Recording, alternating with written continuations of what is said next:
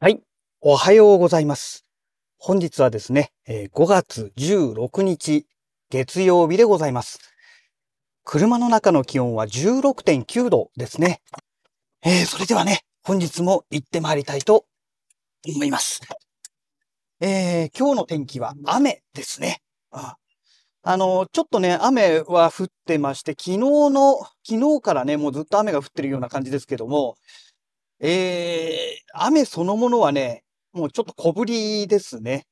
小降りなんですが、昨日のね、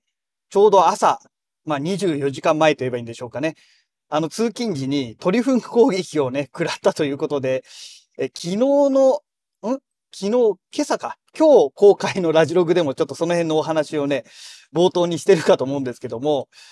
で、それがね、今見たらね、ボディの方にもね、あの、食らっていたみたいでして、うん、ちょっと困ったなっていうね。まあ、ただ今日雨降ってますからね、小降りですけど、これがね、降り続いてくれれば、多少は流れてくれるんじゃないのかなっていうね、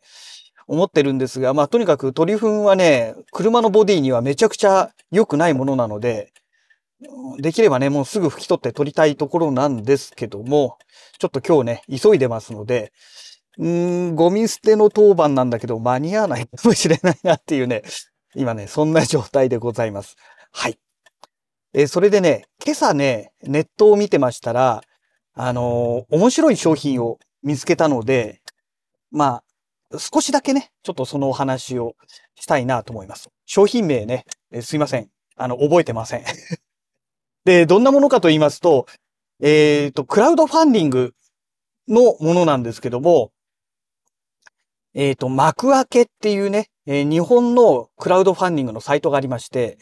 で、ここでね、扱っている、まあ、商材なんですね。で、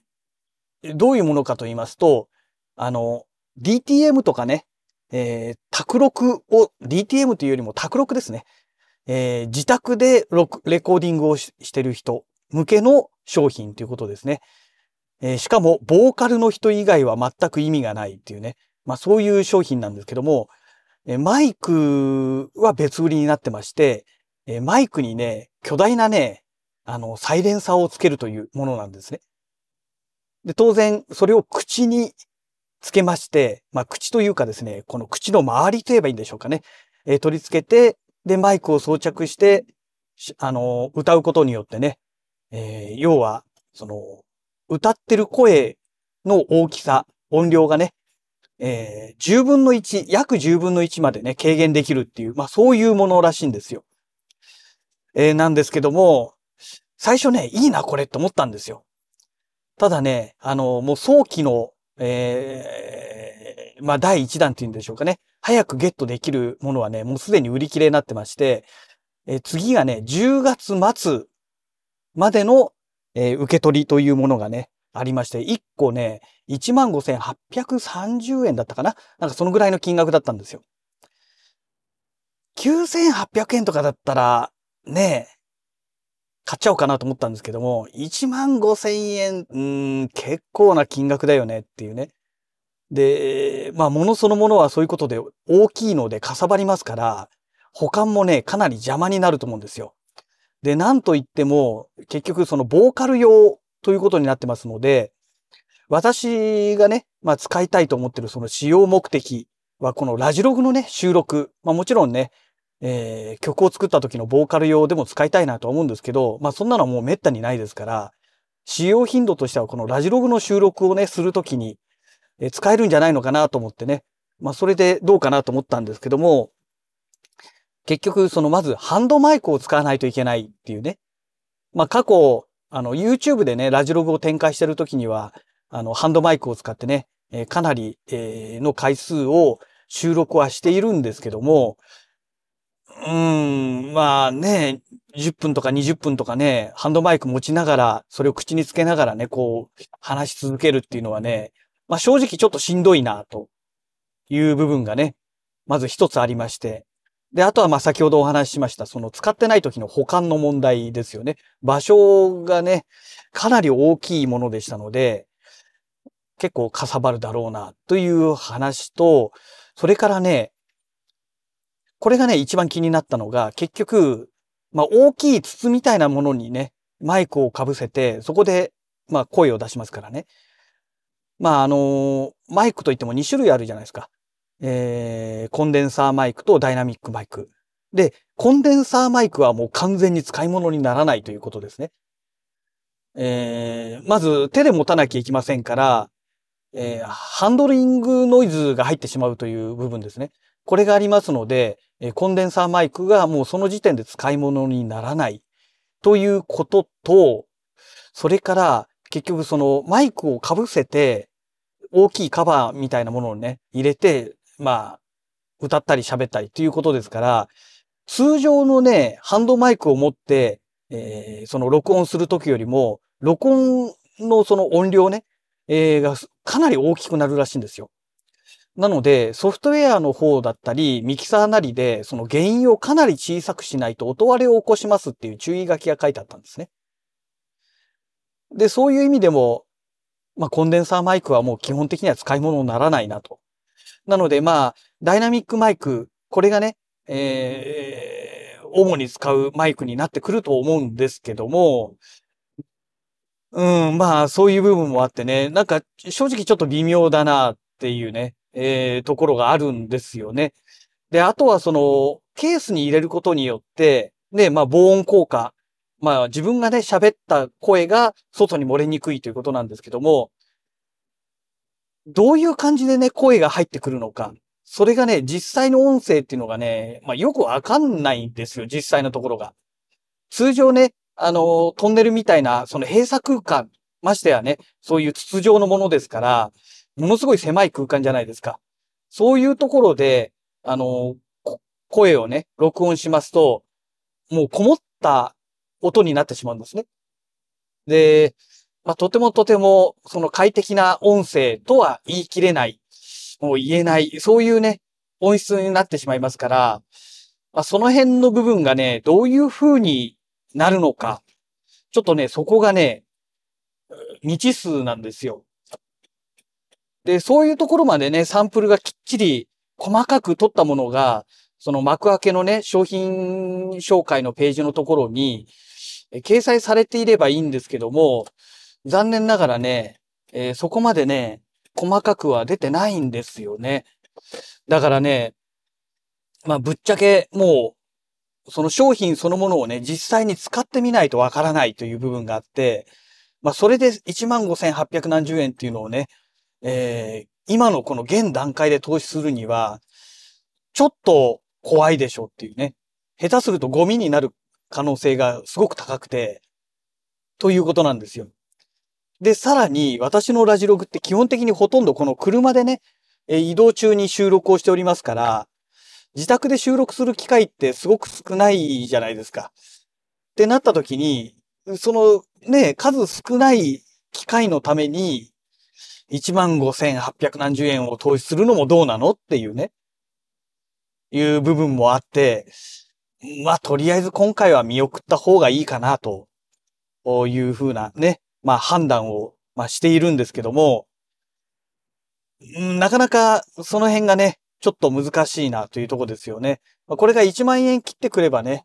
うん、ちょっと検討しようかなと。まあ、購入してもいいかなと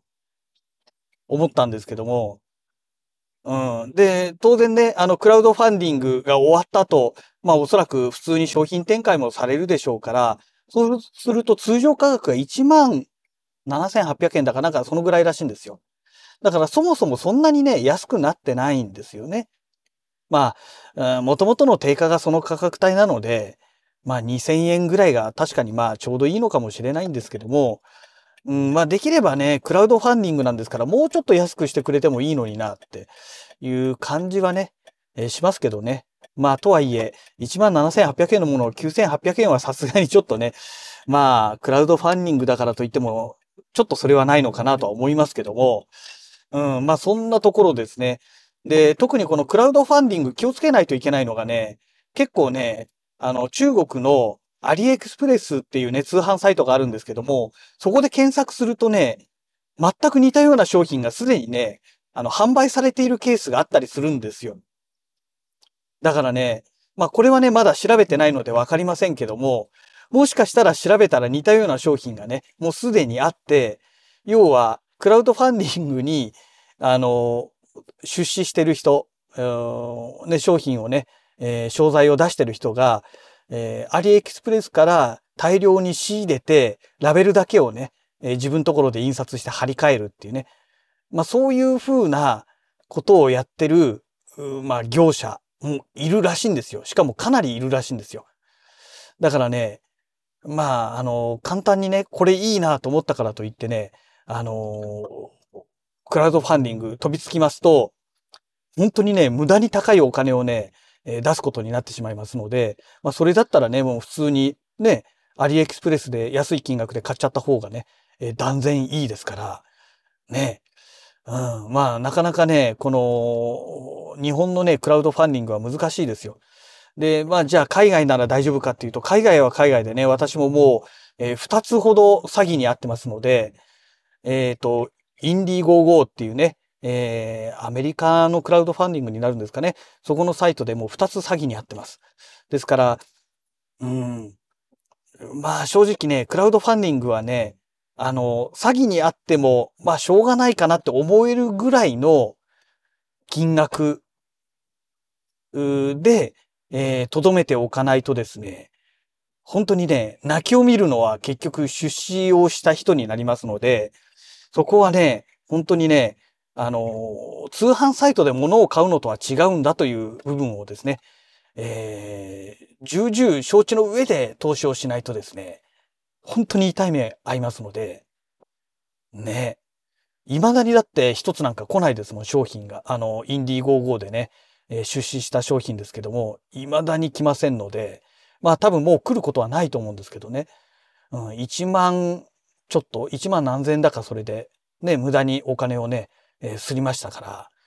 ら、うん、もう一つなんかね、10万無駄にすりましたからね。うん、だそういうのがあるんで、とにかくね、あのー、クラウドファンディングは要注意ですよね。あ、もう一つあったな。あのー、商品が壊れてたっていうね。うん。動くんだけども、機能が発揮しないっていうね。で、そういった場合、今度クレーム処理っていうのを結局ね、本国のその出資したアメリ、それはアメリカでしたけども、アメリカまでね、不良品を送って、で、またね、良品と交換ってことになるじゃないですか。で、そのやりとりも全部英語でやりとりしなきゃいけないので、もう送料だけでいくらかかるんだよって話になりますから、だからもうね、あの、それは泣き寝入りですよね。うん、だから通販サイトとそこがね、本当に根本的に違いますので、あの、クラウドファンディングはね、よっぽどね、気をつけないとですね、あの、なんて言うんでしょう、もう、本当もう無、無駄っていうかね、うん、まあ無駄ですよね。お金の無駄っていうのがね、一番しっくりくると思うんですよ。えー、精神的にも嫌な思いをして、えー、手間もかかって、お金もね、無駄に捨てて、みたいなね。で、時間もね、無駄にかかって、何にもいい思い出が残らないっていうね。まあそういうオチになりますんでね。まあしつこいようですけども、クラウドファンディング出資される場合にはね、本当によくよく考えた上でね、え手を出された方がいいのかなと思います。はい。えそんなわけでね、本日のラジログはこの辺りで終了したいと思います。それではまた。